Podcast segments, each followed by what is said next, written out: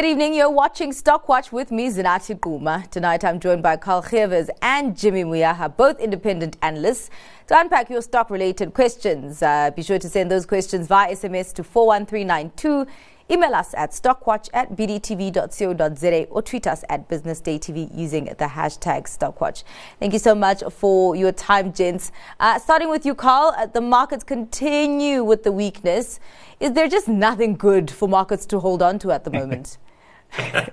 yeah, it's uh, it's, uh, tough. I mean, if we look if we look at so far out, the JSE this month is I think down over five percent. So it's it's come under a lot of pressure, and, uh, and it's mainly global global sentiment. Um, and again, China is probably the main driver of that negative sentiment with their pressure that they're feeling in terms of growth. Um, so you know, they retail sales and, and, that came out. I think it was this week, and then industrial output both disappointing.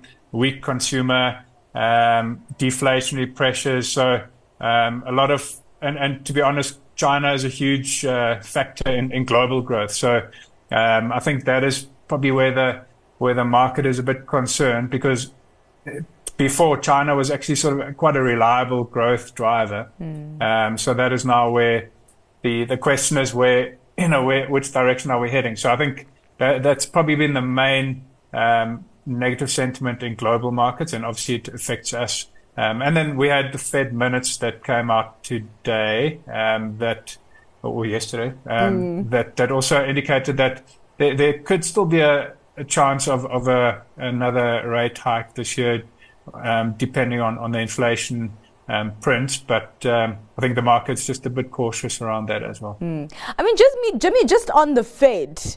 Um, it, are you finding that the, the Fed is clashing with the markets yet again? Because there was also this narrative that the last interest rate hike by the Fed could have been the last one, but now the Fed's saying mm, maybe not. The, the interesting thing with the Fed, right, is it's a very fluid US Fed, um, and, and one of the more fluid ones that we've seen in recent times. If you think back to where we are in this journey, right? So right now it might seem like one sort of isolated announcement, but if you look at where we are in the journey, back when COVID happened and we anticipated would come out of COVID at a particular time and all of that, the Fed was very, very firm to say, this is what we're doing, this is what's happening, um, this is where we're going to rein things in, and everything's going to happen by the book uh, in that respect. And since then, all we've gotten is a Fed that's gone from that to, well, we're going to assess the data points. Well, we're going to give ourselves more room to make decisions. Well, we're not going to listen to what the market wants to say. We're going to pursue our own agenda, and the market must align with that. The, the more it, it, almost seems as though the, the Fed has had to backpedal so many times in the past that they're afraid to uh, almost commit to a direction at this point or commit to a particular viewpoint, but rather take the view that we want to assess things holistically. We want to look at the broader picture and ensure that the economy survives and that sort of thing. But this is a very contrasting view to the view that we got 18 months ago when the Fed was saying, this is the hard point, this is what we're going to do, this is our plan. They were very, very um, steadfast in how they were going to approach it. So, to their credit, yes, they've been able to uh, maintain their inflation policy. But as Karl's mentioned, the minutes that came out yesterday pointed to a very different picture. It pointed to the picture that um, even though we might have gotten that unanimous decision, it wasn't unanimous in thought. Mm. And that's what the market is looking at at the moment. The market is probably, and if you look at the, the way the market's been performing, performing as well. It almost looks like markets are just clearing out bits and pieces, uh, bits and pieces of liquidity at certain levels uh, in anticipation of potentially another rally or the final rally before. Um, the big capitulation that leads to the soft landing that we're waiting for. So, mm. investors are pricing in the potential for a softer landing, but the Fed is also, from their perspective, trying to say, you know what, um, we're going to take it as it comes, and you really shouldn't uh, try and bet against us or try and anticipate what our next move is going to be. Uh, we're going to do what's best for the US economy, regardless of what that looks like in the markets. Mm. And since then, I mean, markets have just been saying, you know what, if that's how you're going to do it, then we're going to start moving around where we think markets should be by the time either decision comes out, whether a decision to hike, whether a decision not to hike. Markets are just not running away on the potential news, but rather just pricing in all variables or as many as possible. Ah, all right. Well, let's get down to the viewer questions. Uh, and here there's a comparison between uh, 91 and Investec. Uh, what is viewed as the better investment, wealth management at Investec or asset management at 91? Karl? Um, look, I mean, so Investec is obviously a, a, fully fledged bank with wealth and, and investments as a, one mm. of their, their business uh, divisions. Um, whereas 91 is 100% asset management, you know, so earning a fee um, of, of, on the funds that they manage. So I think in terms of, yeah, I mean, I think in terms of the the business that I prefer would be the asset management business, purely because of the ability to grow and not requiring capital to grow and so on. Whereas the bank, obviously, there, there's a bit more capital required on the banking uh, part of it, and then um, in terms of, of growth, I think again the the negative side would be if if the markets decline, 91 would come under pressure because its assets under management would would, uh, would come down. Mm. Um, but I think overall, I would probably prefer that over the long term. Um, having said that, Investec, the the bank and, and, wealth management business have done exceptionally well. I mean, they've outperformed uh, 91, and I think it's just been really good management. I think uh, number one by the new new team and, and Fani Titi in, in particular. Um, and then um, obviously 91's come under a bit of pressure as markets have come under pressure, a few outflows. So that's where the market is, is marking them down. Um, but I, I think long term, I would, I would pick 91 out of the, the two. Uh, very interesting points there that uh, Karl brings to the fore on the pros and cons and what you really get with each counter. Jimmy, what would your pick be there?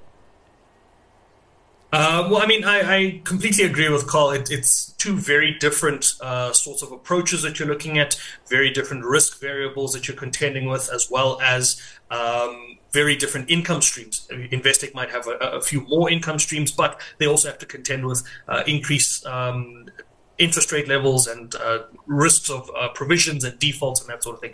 Um, at at the core of it, I'm probably going to lean towards 91. Uh, um, I am a bit more risk uh, prone, and I'm, I'm, quite comfortable with the level of risk that 91 does take. And if you look at the fact that they have been able to sort of hold the ship steady despite those um, significant outflows that Karl alluded to earlier, that inve- that uh, 91 did mention it. Uh, I think it was around May or so. Um, they did mention that there were significant outflows. But if you're looking from uh, a longer term point of view, the moment markets have now settled and directions have um, sort of been picked, the the growth and the um, performance that you're going to get from an asset manager is probably going to give you uh, a better return um, than that of a, uh, a bank or somewhat of a more safer financial institution in a situation where markets have bottomed out and we're now looking at the next sort of aggressive um, bull market cycle. Mm, all right. Well, uh, let's get into a counter that not a lot of people look at. Uh, this uh, question was actually posed, I think, last week, and uh, Grant Nader uh, from Benguela Global Fund Managers actually um, gave us insight on potash, but not necessarily Kore Potash. Um, so the question, uh, Carl, I'm going to give it to you. I don't know how deep you can dive into this stock. Um, a view on the long term prospects of fertilizer, uh, considering the recent supply interruptions in Europe. There's a small cap stock called Kore Potash on the JSE that has finally got its project off the ground, with more good news to possibly follow regarding its other deposits in Congo. Is it worth a punt for a potential multi bagger should everything go to plan? Karl?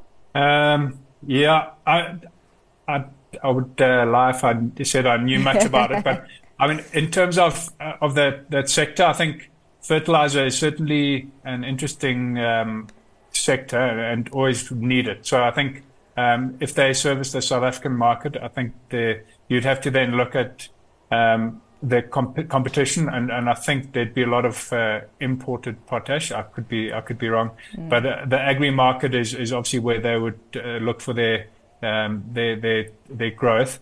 Um, so yeah, I, I, think there are a lot of variables. I mean, if one looks at Omnia, um, it's quite cyclical. So you get times where um, there's a lot of demand for, for fertilizer when the farmers are doing well, when the weather is good, the, the rains are, are good, and then times when, when everyone pulls back a bit on, on spending. Um, so it is quite cyclical, and uh, I think that would probably be my, my caution. um, in, in that sector. Ah, all right. let's get into more questions. Uh, there's a question here on a capital appreciation. Uh, capital appreciation. Uh, Jimmy, this one is coming to you. First, with the fintech space becoming increasingly saturated, how does one see uh, capital appreciation in the medium term given the landscape of this sector, particularly in SA? There has been a uh, fair bit of insider selling of late. Should this be a concern? I've actually given out capital appreciation in the past as a stock pick, and the reason for that is the business is um, very, very prudently run. They they don't invest in a hurry. They're very cash flushed, so very um, open and able to take advantage of opportunities. And in the time that we're sitting in, uh, we've seen that companies that have those strong balance sheets uh, put forward. Uh, deals to acquire uh, SwiftNet, uh, for example, and, and you, you really see those companies come to the fold and say, we've got money, we like this asset, and we're going to buy it. The question is, what are they going to buy? The question is, uh, the other question is then, when are they going to buy it? So capital appreciation has historically been a good stock. I've given it out because of their low debt levels, um, very strong cash reserves, very good and prudent management, but I've yet to see um, an exciting acquisition come to the fold. You know, we, mm. we, we, haven't yet heard from the capital appreciation stable that uh, they're taking a big punt or a big risk on a particular asset or uh, something that they like. Maybe something hasn't come to their attention that really has grabbed enough of their attention for them to make a move.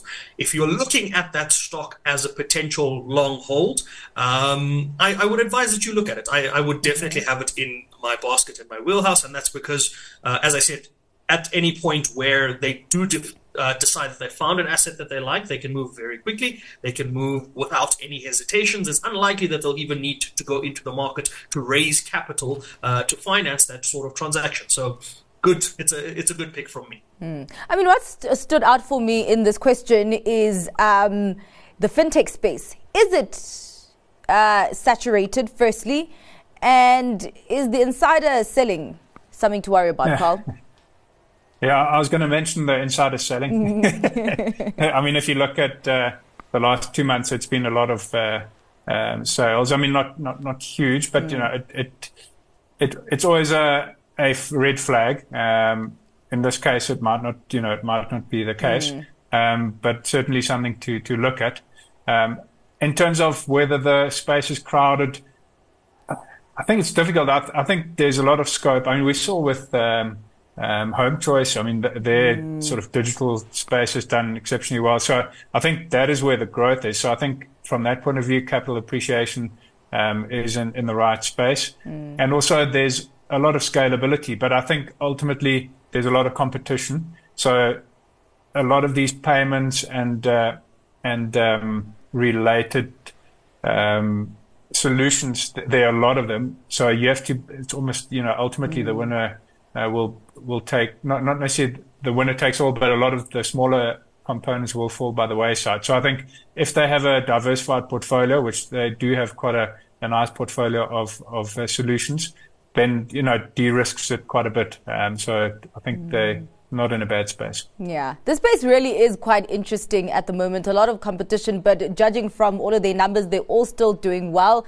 So meaning that the pie, at least at the moment, might just be big enough for all of them at the moment. Uh, let's go into more questions. Um, there's a question on Brait. Any sense and clarity in keeping Brait into the future, as the assumption is that it has been stripped by the owners and the expense uh, expensive managing company. Uh, Brait is swapping its listing for Virgin Active, right, Jimmy? Um, yeah, I, am just not too sure when that's taking place. I mean, Brait is still trading at the moment on uh, the the JSE, uh, but trading very very low. I think it's trading at about two rand eighty or so a mm. share. Um, so not much movement there since uh, the announcements have been made, and I think we're just sort of uh, looking to see when everything will be finalized, what uh, the swap looks like, and um, if there's going to be any other surprises that might come uh, our way with that. Mm. I mean, uh, if it does actually really happen, Karl, would this be something that you're interested in? That it's now switching to Virgin Active? Yeah, I mean, one would have to look at what what the growth prospects are for Virgin Active. I know it took a big knock during COVID, yeah. but people are going back to gyms. I mean, there is also a bit of competition from other players, um, but it is from a it's annuity income, so from that point of view, it's quite nice. But but in terms of growth, I think that's where um, they'll have to they've got their work cut out. But it's not it's not a bad asset, and um, it it could be something that is a nice yielding um, investment over the, the long term. Ah, all right. Well, a very interesting one today. Uh, Nampak. what is the reason that the share price increase um, uh, increased by 19% today? And as I actually went to that chart, I saw that it increased 19%, but the stock went from about 60 cents to 268 rand. Jimmy, what's happening there? Um, yeah, so I, have been trying to look through uh, some of the SENS announcements. There was a SENS announcement a couple of days ago around the fact that they've managed to finalize their uh, debt refinancing as part of their turnaround strategy. If you remember, Nam, um, Nampak had that big 2.4 billion rand loss uh, a little while ago, and it was quite a significant loss uh, as compared to their market share. So it looks as though uh, what could have taken place is most likely a share consolidation. Uh, but we do know that Nampak is uh, gearing up for a rights offer that should be going live at the end of this month. Um, but to answer the question around today's particular movement, uh, I didn't see any particular announcements out today uh, that would point towards that. The last news we heard from Nampak was uh, a couple of days ago around that rights offer. So could be that that SENS announcement had some issue con- um, comments around mm. a consolidation of sorts. Um, but I haven't had time to take a deeper look at that as yet. Uh, Karl, do you have any insights on that? Because, I mean, there were quite a lot of things that they did announce there, including uh, the fact that they're making Phil Roux the uh, permanent CEO after he was uh, interim CEO. Uh, yeah, anything, any insights to share also on just the share price movement that that we've seen? Yeah, I'm, I'm not, I'm not uh, sure about specific news today, and but I think it is definitely a positive that Phil has been appointed uh, as permanent CEO, or at least uh, for mm. the time being. Yeah. Um, I think he's got a good track record in turning businesses around and cutting fat um, and and making the decisions that need to be made. I mean, Nampak has been struggling. I mean, there there were some capital allocation decisions that weren't weren't great. Um, and and they tied in with a few customers where they they've got absolutely no pricing power, you know, very little um, negotiating power. So there there are a few a lot of things that he can do. Obviously, it had a huge uh, debt pile, and they've had to refinance. So I think that was certainly positive news, and obviously the the rights issue um, that that will that will happen in the in the next couple of weeks. So I think. It, there is probably some appetite from from uh, investors that are buying into the turnaround possibility um, mm. with him at the helm. So I think, um, I mean, if you look at where Mpact, for example, as a packaging company, has done quite well in, in the last uh, couple of years, uh, whereas Nampak has been has been really struggling. So I think um, for those who, who buy into turnarounds, I think this is probably one opportunity, but at, uh, obviously risky. Uh, all right. We're looking forward to what Phil the Knife does with this company. Uh, let's go into commodities. There's a question here on Anglo American Platinum. At what level do we start to buy Anglo Plats? It must be close to the bottom or not. Jimmy?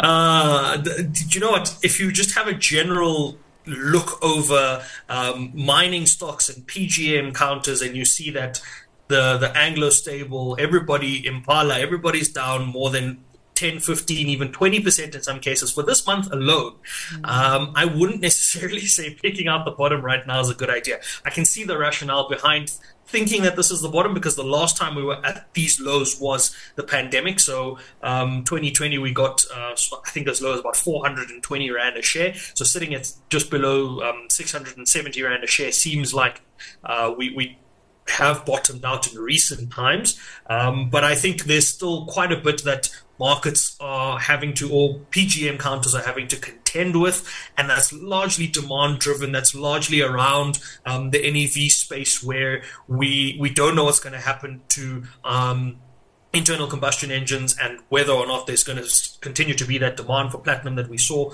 We know that China, as Karl mentioned at the top of the show, that um, the the Chinese picture is not looking the way everybody thought it would be looking, certainly not the way the IMF and the World Bank thought it would be looking when they picked China to be the leader of global recovery for the year. And that's definitely having a, a dampener on whether or not uh, we're going to see demand pick up anytime soon. Uh, it's European summer as well, so that's always going to have an effect on markets as well. There's just a lot of factors not looking good for um, mm. PGM counters and mining stocks in general. And if you look at resources, um, the, the, way the resources um, have performed in the last couple of days, they've really, really been um, on the back foot.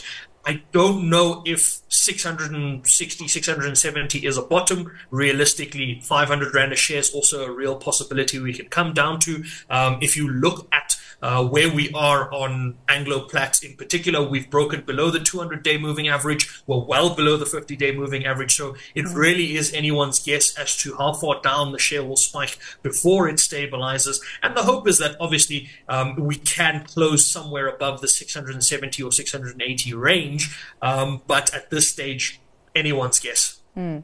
I mean, uh, Jimmy's outlined uh, all the details. Uh, Karl, just quickly, um, as much as you can't really call the bottom, but would it be cheap enough to pick up at this point? Yeah, I mean, I think ultimately the commodity price, which is difficult to predict, and, and I think what investors, I, I can't say investors didn't pick it up, but I mean, rhodium played quite a big role in, in the basket price, and that's come down from you know, 14,000 to about, I think, 500 or, or somewhere around, or sorry, 5,000 at the moment. Um, so, so that played a big role. So your outlook in terms of the commodity price, probably the most important. But then in terms of the, the quality, I think Amplats is still, it had its problems, but I think ultimately with Mogalakwena as its uh, so low cost producer, it's probably still the best of the lot in terms of um, quality of asset and also capital allocation. You know, we saw Amplats, uh, sorry, Implats and, and Northam waste a lot of shareholders' money in their fight about uh, RBPlat. So I think Amplat's probably better or one of the better options within the space. Ah, all right. Well, gents, I have one minute between the two of you for your stock picks. Jimmy, what will it be?